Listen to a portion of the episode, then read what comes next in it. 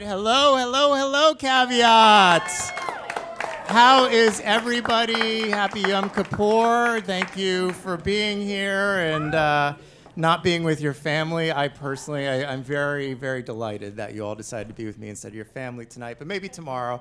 Um, just, a, I would say a show of hands, but let me get a hoot or holler. Who listens to Other Men Need Help? Great. And who's never listened to an episode before? Okay, so a bunch of folks here. Well, you are here because we do a show. I'm saying we, even though there's one person on stage, called Other Men Need Help. People ask, like, what does that mean? I had a coworker who I think is here tonight go, oh, I just got the title recently. so we wanted to do something that was like, other men need help. I don't because it's a real void in accountability. It was two years ago, it is now, not just men, but a lot of people. And so the first season of the show was taking a catalyst like this. And I don't want to do a show where it's like, you, call out culture. It has to come back to the person who sang the stuff. So we did a pretty open season, I think, for people that listen. It's pretty honest. I hope it sounds honest. And each time we do these anniversary shows, we kind of we, we talk about like what's happened in the two years or like what's something we've seen on the street or whatever it is. And so last year we talked about a guy that I saw who was having an argument with a girlfriend of his and I was like I don't hear enough men talking about how they sort of they they examine they they do this thing they do like call out eyes or it's like oh this dude's getting fucked up on the street by his girlfriend. I'm totally gonna sit and watch this. I totally do it. Uh, then when it happens to me uh, I I don't want any of you there. Um, I'm gonna give you that for tonight. I'm going to shut up a lot tonight, except the middle fun portion, which we're going to keep a little surprise. But are you guys ready? Like, you guys can go home, you listen to the podcast. You're not here to listen to a podcast. You're here to hear people tell some stories and share some secrets and talk about some shit. Are you guys ready for it? Fuck yeah. All right, I'm going to shut up. The first performer we're going to bring up to the stage, I don't know when I met her. It was probably moved back to New York six years ago. Sometime in the first few months. And this gal, like, she is Man, she is fire. Uh, she did a show called Hidden Fences that was a, I, w- I, I can't even do it justice. It was like a satire of like, of uh, hidden figures and the and fences written for a cast and it's like it was the most it's brilliant it's the most brilliant thing i hope they bring it back Anyway, I'm going to shut up. Also, I and I hope she does this tonight. She does the best impressions of anybody. Her the impressions of her parents are one of my favorite things I ever see. So, ladies and gentlemen, I want you to give like a wild round of applause for my friend Carolina Teresa.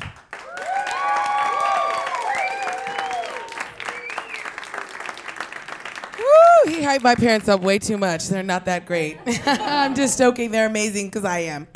Um, okay, yeah, let's talk about it. Let's talk about them then. Let's start with them uh, because they made me, and like, thank God. that was not a joke, guys. Wow. Woo! I'm gonna do my comedy and not pay attention to all these intellectual people with their glasses in this room. I'm gonna focus. Talk about you, ma'am, and user. And user. So many glasses in this room. That, I'm just saying. Um, so I am Afro Latina, uh, and what that means is that uh, I am half Guatemalan and half Trinidadian, and that's like a thing that happens sometimes. Uh, my mom is from Guatemala, and my dad is from Trinidad. And my mom and my dad are together. They've been together for, you know, married for like over 30 years. They're very much in love. My mother loves my father so much it, which is makes sense because he's a good person, he's a good provider, he's a good father, and obviously like a good husband. So I hear, um, but he's not hot, right? Just like like not hot. But my mom, whoo, that's her man, honey. We'll be at a restaurant, the three of us sitting down. We hang out all the time. We're friends. Uh, we'll be at a restaurant sitting down, relaxing, and she'll be like, Carolina, do you see that woman looking at my husband? and I'm like, where? Jealous? Absolutely not. Absolutely not. My dad is the ashiest man on earth. I'm like, sis, she want to pass him a thing of lotion. He's a mess. Absolutely not. My dad drinks like a white woman. He only drinks vodka sodas, right? But unlike a white woman, after one vodka soda, he is asleep. He does not get drunk, he just goes to sleep. Nobody is looking at your man, Sandra. Woo! It's insane. I'm like, girl, were you even thinking about me when you chose him? In some ways, she was, but in some ways, she was not. In the way that she was thinking about me, I do live in a three bedroom apartment to myself. Um, it, I don't really, you know, my parents own the building and I don't work. So she was thinking of me, right? In that sense. But was she thinking of me when she chose him? I'm just saying, Sandra, you chose a man that is fat, ashy, and has flat feet. And here I stand, fat, ashy, with flat feet. Don't feel bad for me. Did you not hear about the apartment? I'm somebody's landlord. you guys pay rent. so I said she was and wasn't thinking of me. Yes, yes, yes. Mm-mm-mm. Yeah, I definitely learned love from my mom. I learned a lot from both of my parents. I literally am like, if you took my mother and my father and you split them down the middle, you would get me. Like, I physically look like a mixture of them. I act like a mixture of them, but the love, the affection, I definitely learned from my mom. Cause my my mom, she's Latina, so I grew up with her cooking for my dad every single day, right? Cause that's how she lo- shows love. So when I fell in love, I cooked for my ex-boyfriend every day. I went to a very expensive private liberal arts college, and I have a minor in women's studies. and yet I cooked. It just that's just how I knew how to show love. But now if I'm with a dude and he's hungry, he can eat this pussy. and if he does a good job, maybe I'll microwave my hot pocket. and that is where I stand. Um, but one of the things I definitely got from my dad is like my strength. I am a strong woman. And I'm not saying mentally because that's like, eh, eh, you know, that's here and there. Um, but I'm physically strong. I am just a physically strong woman. My dad is like six foot something. He's huge. He played football. He did wrestling. He's a super smart dude. He's a black engineer. Okay, they got a whole thing to. They have like a whole Facebook group for that. Um, so I definitely got like my strength from my father, and I also grew up with my father teaching me that I could always be as good as a boy, and that was great in theory, but also got me into a lot of trouble. No? Yes? For sure. Because it made me feel like I was as strong as a boy. It made me feel like I was as fast as a boy, which is like a wonderful thing. That's a great way to raise a child. But not if she's a, a drama queen, right? No, not if she's a drama. queen. You know how many fights I got into? Do you know how many times I've broken a bone because some little boy said I couldn't do something? It's a problem. I grew up and like, and the thing is, is like I'm, look, she's super femme presenting. It's the truth but she's a rough bitch. And that's a problem. This is a scar on my knee. I don't know if everyone can see it. I'll do, I'll do like this. But I have six screws and a metal plate in my knee because I played rugby in college. Because I saw a, a, movie about rugby in my freshman year of college, like when I first got there, and I was like, oh, uh, uh, I can do that. For sure. I will fuck a bitch up. Okay. And I joined the rugby team, and my mom was like, "Oh no, oh no, Carolina," and I was like, "Yes." And my dad was like, "Whatever, do whatever you want." That's his kind of attitude. As long as like, "Does it cost money?" No, okay, do whatever you want. but I broke my knee, and like, as tough as a bitch as I am, and as tough as a bitch as I still like I was back then. I think I was tougher back then because I was like, what the fuck was I doing? Now when I look back at it, it was so painful. It felt like my heart fell out of my mouth when my knee broke. Like went, yeah, a bitch hit me and it went. And the thing about that is that like, I had I had broken a, another girl's bones before, so I knew that it was coming. The time my time had come, and it was just I had to accept it. But as soon as I broke my knee, like as tough as I am and as tough as I was on my like super like I was one of one of two straight girls on a, a whole entire rugby team at uh, Ithaca College. These are just the facts. As soon as I broke my knee, I screamed, "Call my daddy! My daddy right now!" And like a lot of those, a lot of the girls on my teams are like PT majors or like medical majors, which is like very interesting because it's like y'all have a death wish. Um, we're like, "Oh, just let us." I was like, "Don't fucking touch me! You're not a doctor yet, bitch. Call my daddy. And I was terrible the entire time. Like, I'm sorry, it is what it is. But I was so angry. It was so painful. And my dad drove all the way up to Ithaca, because we're from Queens. He drove all the way up to Ithaca and, like, handled me because literally the doctor was trying to be nice to me, but it was his fault that I broke my knee. The nurse was trying to be nice to me, but it was also her fault that I broke my knee. So it was like a whole issue of problems. And so I got surgery on my knee, and the doctor said to me, he said, You're gonna get three screws, and that's it. And then when I woke up, like on morphine, which, goddamn. you, have you ever been on morphine? I fucking get it. That shit is glorious. Anyway, I woke up and I was on morphine, and I reached in my bag for something, and I pulled out my, um, what is this called? X rays and I have s- seven screws, and I see this metal plate, and I immediately start screaming. And my dad, of course, is asleep, and I'm like, "Daddy, what is this?" And he's like, "Oh, I spoke to the doctor. He's, I, he said that he had to do that for you." Excuse me, what? Went off on him. Went off on the doctor for being men who made a decision about my body. and they were both like, "Do you want to walk again, bitch, or nah?" I wanted to talk about my dad just because I feel like when it comes to masculinity and when it comes to black men, I feel like they're so multifaceted. And when I look at my father, I see like a good father. I see a funny guy who falls asleep. I see an ashy, ashy man.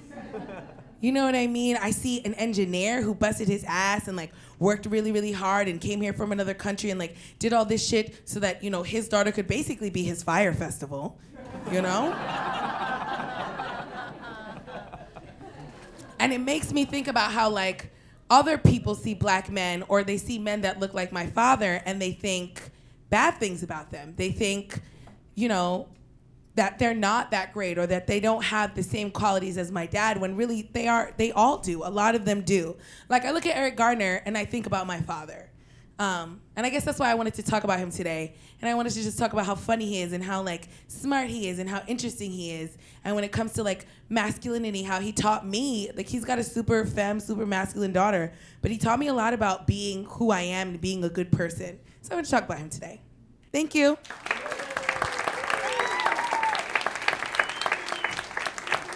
Keep it going for Carolina. Oh my goodness. My dad is not hot. Oh God. Uh, when we premiered the show two years ago, we uh, we had a live event at LPR, and I reached out to this guy, and I I, I was really hoping he would do it, and, and he was very gracious and came did a did a great set uh, where he read, and. Um, I, I honestly, there's so many influences that have led to this show, and I'm I'm not uh, exaggerating. Uh, the next performer is, is a big influence. He's, he's one of the gems we have nationally, but also here in this city. We're lucky to have him. And uh, if you haven't already, his, his latest book, which came out about a year ago, is uh, and then we danced, which I think is on paperback now, or came out on paperback over the summer. Uh, ladies and gentlemen, we're delighted to have him back. Give a big round of applause for Mr. Henry Alford.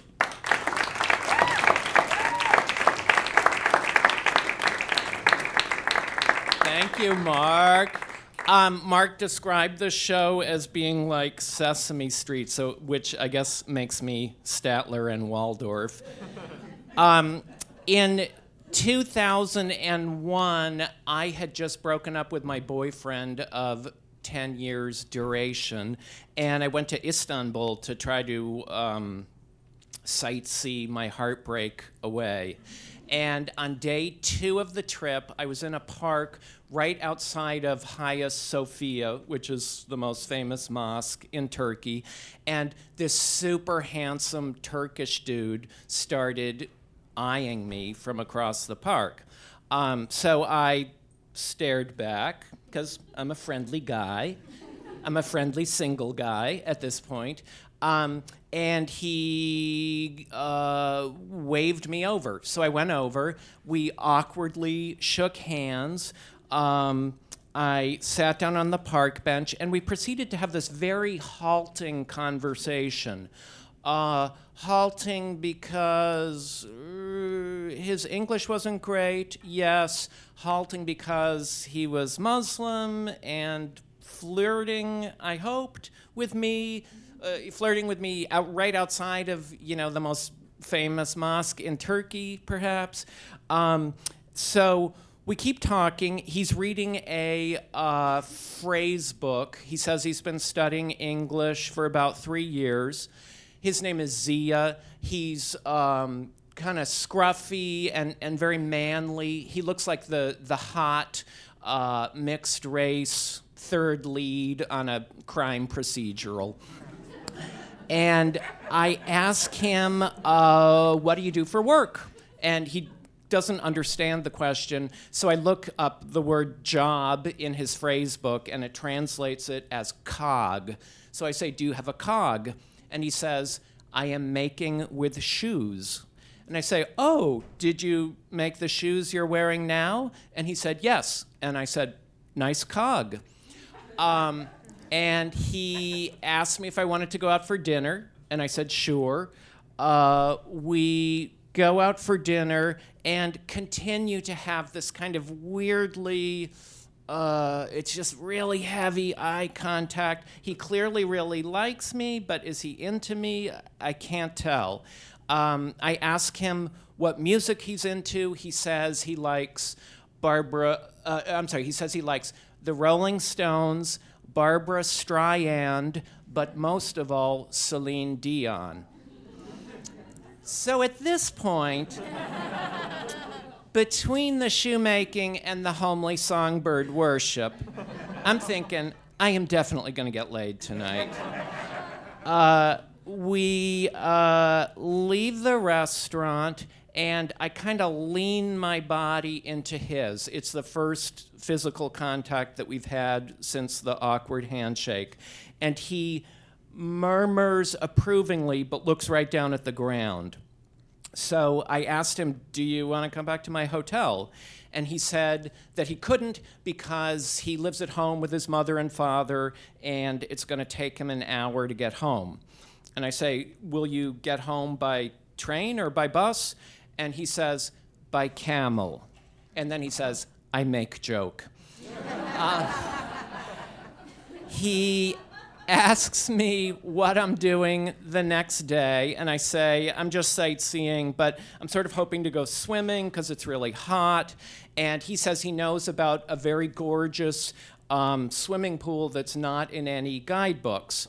So we decide to meet up at the park bench the next morning at 10 a.m. Um, we do sort of a little awkward wave good night. Uh, the next morning, I wake up and go down and have the hotel breakfast, which is fabulous, as, as Turkish breakfasts can be. It covers like nine tables. It's like Disneyland for dried apricots. Um, so I leave the hotel and I'm feeling really good. I've had this really great breakfast. I'm about to go hang with this really gorgeous dude uh, you know, the, the word of the day is engorgement. Uh, and I'm definitely thinking I'm going to write a travel memoir and call it Eat Gay Love. so I get to the park, and to sort of minimize this physical awkwardness that we have shared together, I decide to do kind of a big windshield wipery wave hello and then I launch immediately into how I have folded my bathing suit up so tiny that it fits in my pocket. He kind of nods, and, uh, and then he says, and also to speak about my guidance wages. And my eyes well with tears. I'm really pissed off. I've heard about this kind of thing, of course. Um, and, you know, every city has this group of dudes who feel like you know their ability to locate the most prominent feature on the landscape should result in the ready exchange of cash um, but obviously i thought we were sort of on a different trajectory so i say to him um, you know when i saw you uh, in the park yesterday i thought you were very handsome i was not looking for a guide and he kind of nods reflectively. And then I say, I like men. Do you? And he says, It is difficult to answer. And when he says the word answer, he pronounces the W in it, which only pisses me off more. Uh, so I say, Well, what do you usually charge? And he says, Usually $100, but for you, 60 so I very huffily reach into my pocket, pull out what I think is like 45 bucks in Turkish lira, put them in his hand, put them in his hand, uh, and say, "That's for yesterday. Nice to meet you. Goodbye." Then I turn and I walk off. Well, actually, I don't walk off. It's more like I walk off because I'm quite certain that he is going to run after me and give me the money back and insist that we go to my hotel and make violent love to one another. uh, but uh, that doesn't happen. I go sightseeing. Um, at the end of the day, I have to go back through that park to get to my hotel, and lo and behold, he's sitting there on the park bench again. Uh, I tell him what I've been, what I've seen, um, and you know, I'm really excited. I've I've been to the Spice Market. I've been to Topkapi Palace. I found this cool courtyard, and with each new treasure that I unveil for him, he's getting more and more angry. I can see, and I'm kind of loving it. Um, we keep talking, and we decide to, to go out for dinner again and you know gradually over the course of the dinner this air of, of detente sort of settles over us. But it's still kind of rocky. You know, it's it's sort of there's like a like a dampness or a, or a dankness to our interactions. Um, is is there such a thing as emotional humidity? Um, it it feels at times almost like we're like sort of walking through hot broth or something. Um, so at the end of the evening, he walks me back to the hotel, and uh, I realize I am never going to see this dude again in my life. Uh, and I'm a little fearful that he's going to ask for money for the you know the last three hours that we spent together. So we get to this kind of awkward pause in the conversation, and I think, here it comes. He's going to ask. Here it comes. And instead, he says, Thank you for the practice of language. And I said, Oh, well, thank you for helping me forget about my breakup. And I reach out my hand to shake his, and just as I'm doing it, I realize I really want to hug him. So I did. Oh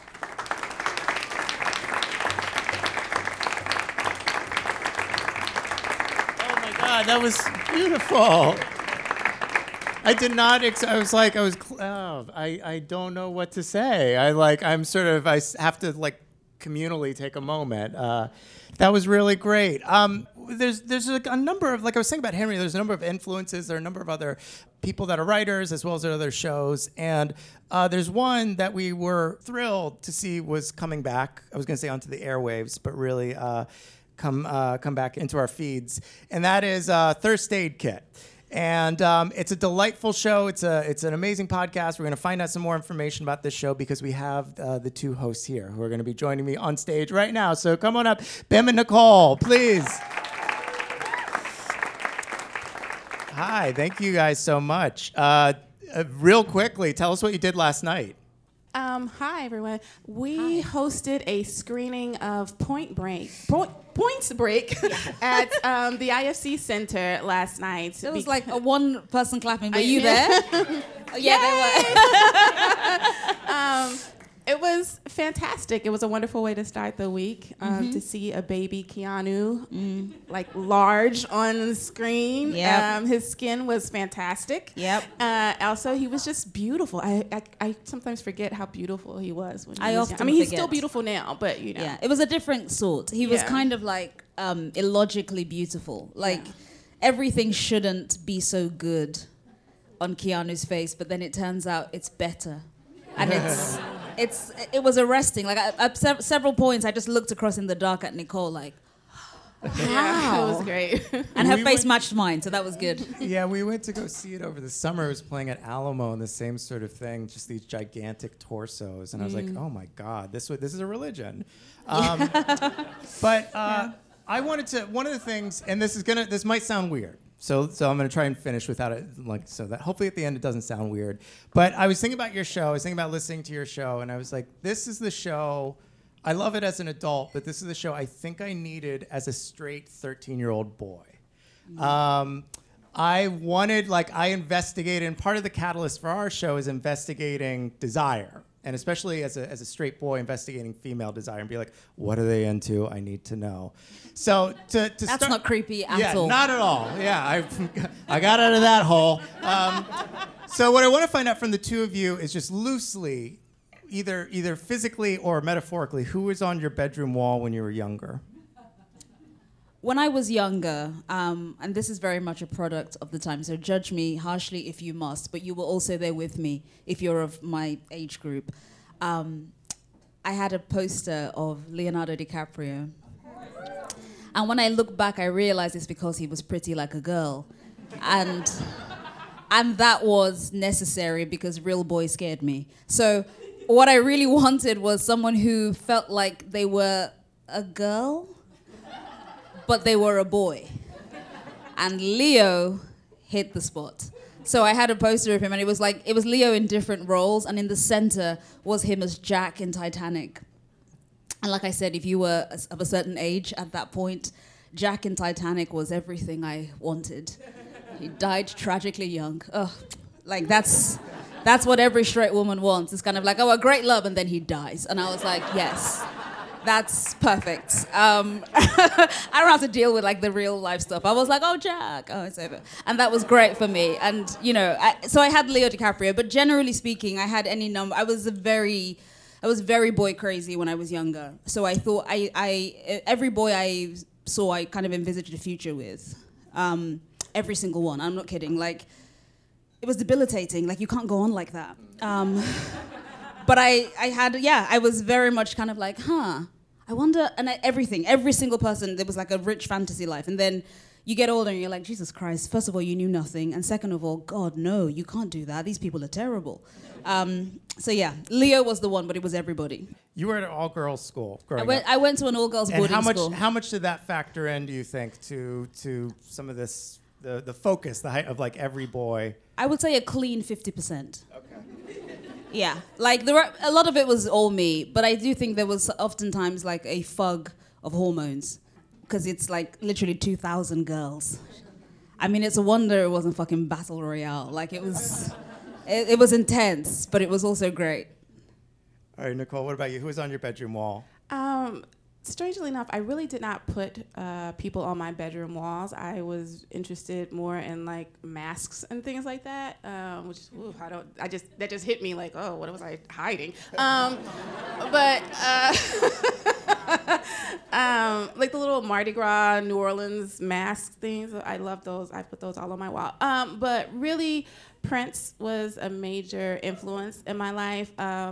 I always hated being a child, so I did not enjoy the things that teenage girls or you know young girls were supposed to be enjoying. So I liked uh, older men, which is not what my adult life is like. Um, I do like a little young thing every now and then, um, but Wow. I mean, you know. Um, so Prince, um, I would say that when I was growing up, I liked the musicians of my time. Um, so like Al B. Sure if anybody out there is familiar with Al B. Sure.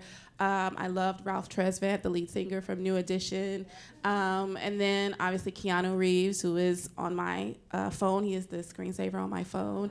Um, Story about the woman. There was a woman who saw Nicole's phone once. Oh yeah, one time I was in the grocery store and you know I'm just looking at my phone in the line, whatever, and this little old lady behind me, she was like, "Is that your husband?"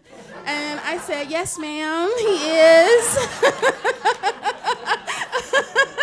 I mean, you know, whatever, we can dream. Um, yeah, so Prince, uh, a lot of musicians. Um, gosh, who else? Uh, Keanu. Where does Song of Solomon show up for you? Oh, wow. Okay, yes. So the biblical uh, book, Song of Solomon, was basically the only book that I would read uh, in church because uh, I was really bored. You know, the, the, the, sermons weren't for children. Sunday school was terrible because it was just like an, um, an older usher who was just there because, you know, she kind of been demoted from everything else. Um, and so the lessons, I was just like, you know, I don't care about this lion and the jaw, whatever. I don't even remember what it was. The jaw of the lion or some Daniel. Somebody got beat up with the jaw of the lion, the bones. I don't know. Anyway, um, all that kind of stuff. So I would just zone out and I would read Song of Solomon, which was beautiful. Um, the language in it was beautiful and it was very erotic, and I recognized that very early on. You know, um, and the description like goes from the eyes to the mouth to the breast to the navel, and then it's just kind of like a fade to black situation. Um, it's like we know what happens below the navel, um, but it was beautiful, and you know people would try to say this is about the love of Christ and the church. No, this is about two people sipping from the navel. Like what's what's what's happening here? So Song of Solomon is very important to me. Yes. I did. I, I want to let you know this was this was very dear. Some of those names that you mentioned. I wrote uh, either wrote or sang Ralph Tresvant's sensitivity to a girl in middle school to try to. I mean, she didn't go out with me, but it was worth the effort. Uh, it's a, no, it's a no great, it's a great that. song. it's, it's, a, great song. song. Shout out to you for having taste. Yeah, good job. Yeah. What? Who?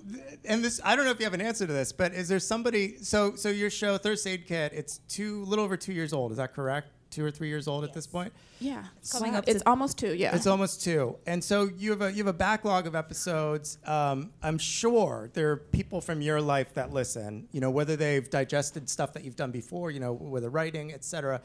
Have you had people in your life that have opened up to you in a way that you didn't expect, whether it's a family member or a friend, where it's like, oh shit, like you're really you're talking to me about things you're into. Whether that's like whether that's just kind of innocuous or something that you just didn't expect as a ripple effect. Um, no, not family members. I had one of my friends on as a guest early on when we first started, um, first episode, I think. Yeah, and so we talked about Andre 3000 and Southern Men and how, because um, I'm from Nashville, Tennessee, and how, yeah, um, and how Southern accents are considered um, largely in pop culture as, you know, not necessarily great, but also sometimes sexy. Um, so things like that, and like the power of Southern men. Um, we talked about that, and but that, those are kind of conversations that she and I have had since we were in high school. Um, but I. My mother listened to a couple of episodes, I think, because um, my sister was listening to them um, for a long time. She might still listen. Um, and my mother was just like, my mother knows me. She knows that I am a very uh, sexual person, that I talk about sex a lot. But she was just like, "Why are you so nasty in front of everybody?" um, and it's not. She's not shaming me. She's not telling me not to be this way. But she's just curious, like, why? Why do you feel like you need to be so open about it? Because my mother hates love scenes in movies um, and television shows. She hates them. She's very uncomfortable with them, and she's not a conservative person at all. Like she's very open about things, but she's just like, I don't want to see all that shit. I just want to see the action. I just want to see the drama. I don't want to see people tonguing on on each other like that. So she doesn't understand why I'm so moved by it. What about you, Ben? I no, not really. Um, I am both Nigerian and British, and together repression catch. Um, so I think in many ways people have listened and say stuff, but I think also like Nicole, like I think I've been fairly open about stuff. Like I said, I was boy crazy when I was a kid, and I had um, I was a, a very ardent uh, diary keeper.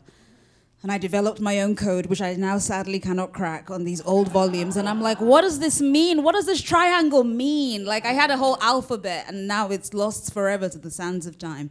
Um, some code cracker is gonna crack it and be like, this is it. Um, but at the time, I thought I was writing really scandalous shit down. Um, so yeah, like I, I, I don't think anyone has said to me, oh, that thing you said or did really kind of. But I know that, yeah, I, I think for many people, I will say, and this is based on some of the emails that we get. I think for many people, there is a lack of um, language. They, they, they have feelings and they don't know how to articulate them. And on the very best days, I think our podcast helps people to kind of articulate something that has been a little bit more amorphous for them. They've, they've had this thought bubble above them for a while, and then suddenly we give it a name or we, or we express a very specific thought, and they kind of go, That's it, that's exactly it. And that has been. Um,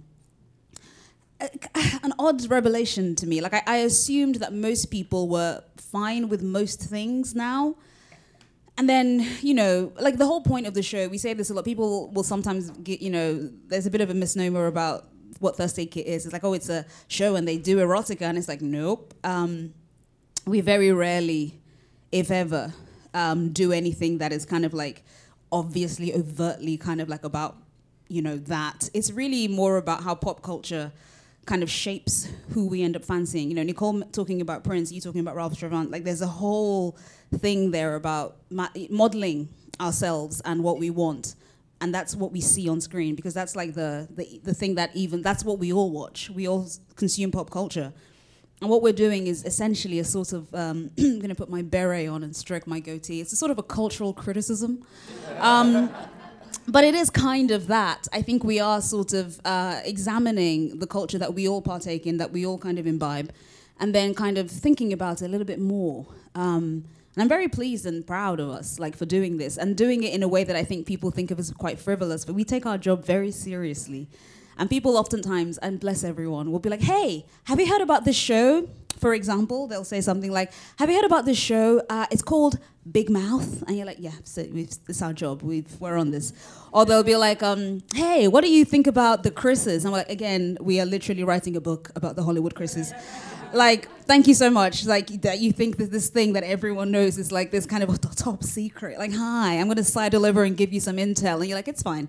Um, like we're always thinking about this stuff. And you know nicole is a poet um, by day and by night. Um, shout out to song of solomon. Um, but I, I think um, and I, I, do this i'm a journalist uh, have been for a number of years. Um, and i think that's the thing that i'm always kind of thinking about is like how do we apply our knowledge of the world and our understanding of various texts and bring that to a podcast. This has gone on for a while. I'll stop talking.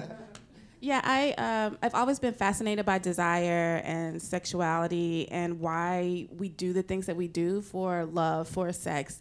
Um, and I, again, it started very young when I was in church reading Song of Solomon, and my mother told my father, she was like, "You know, your daughter's been reading. You know, of course, whenever you're in trouble, it's always your daughter or whatever." Um, uh, so I just been fascinated by that, and um, I think that's what I try to bring to our discussions of what we talk about. So Thirst Aid Kit is a discussion of pop culture and thirst, right? So we're looking at, um, like Bema says, why or how pop culture shapes who we desire. And I realize um, I am from Generation X. I grew up with MTV. Um, and I realized that I imprinted on Prince very early, and to this day, most of the men that I have been serious with have some sort of Prince kind of thing going on. Um, the thick eyebrows, uh, prominent mole, uh, beautiful mouth. You know, they might be very slight in figure. You know that kind of thing. Um, what's, what's, the term for a slight man that you say on the uh, podcast? Uh, I like a French fry of a man. I like, I like them skinny. um, yeah, they're. I like skinny men. They're fantastic. Um, um, so things like that, I realized, like looking back at all the men that I've like liked or imprinted on, Spock. Oh my God. Oh my God. Um, and also just like, you know, just on like again, just TMI with Spock, it's like that emotionally unavailable man. Ooh. Oh. there was a ripple in the Everyone was like, like if you can get that, uh, you know, emotionally unavailable man to arch his eyebrow at you, bitch, what? Yes, that's fantastic. That's basically um, love. That's so, yeah. I mean, it's not healthy, but you know, you can't what what are you gonna oh, do? God, so many. Yeah, there's just so many notes going on in my head. Like to take, keep track of that.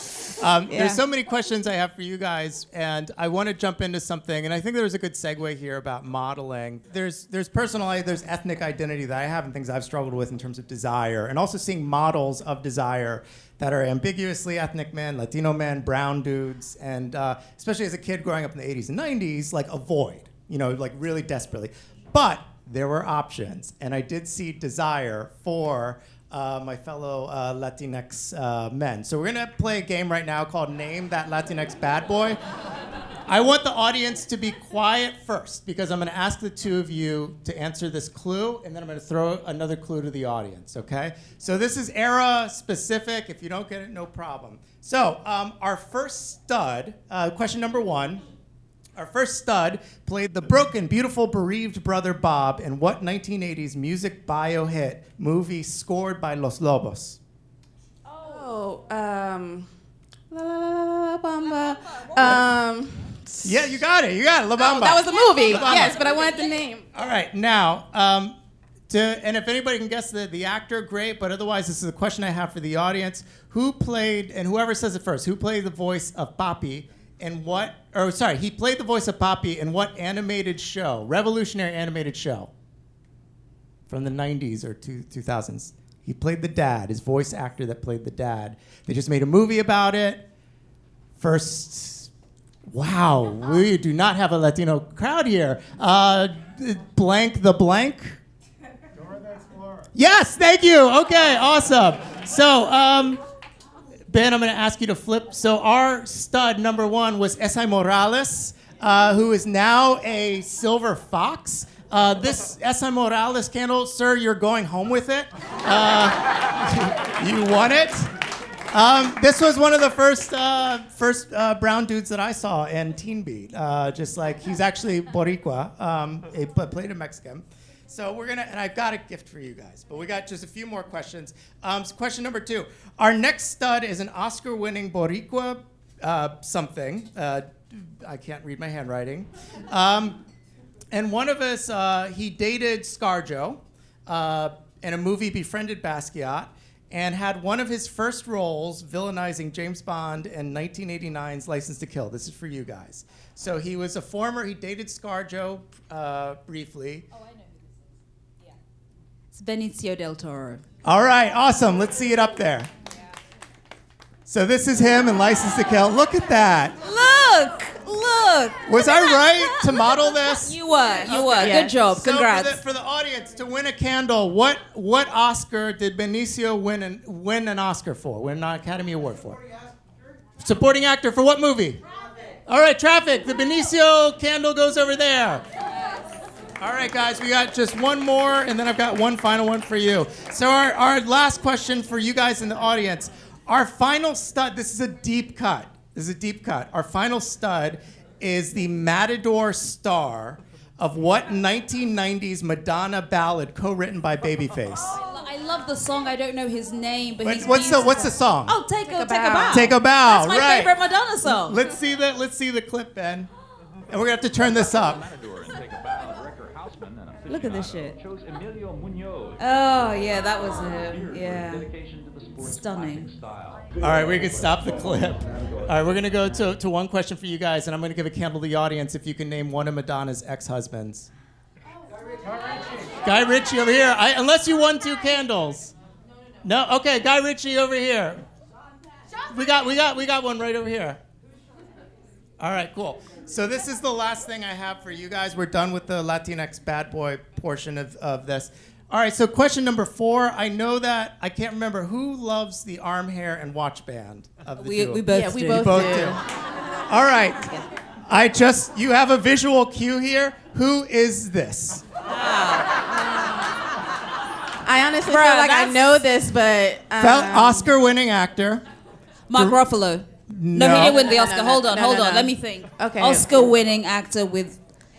Let's see. Has aged very nicely. Stanley motherfucking Tucci. No. Uh, one more. One more Ooh. clue. Hold that's on. a good guess, though. Thank you. I appreciate Um, that. Thanks. Um, Was he? He. oh, God, this is this feels like it's a give giveaway. Oh. Uh, he played a doctor. That was a big big rise to fame. Oh, George Clooney. Let's see the slide. And there he is. Awesome. All right. I don't so, him though. as a thank you for playing and participating, this is not George Clooney. Good. But That's good. as a uh, in appreciation of your Dead Bay episode, as well as your screening last night. This is not Keanu. This is a Crazy for Swayze candle Yes. yes. that both of you can use to commemorate Yes. and uh, remember 10 years. He died 10 years ago.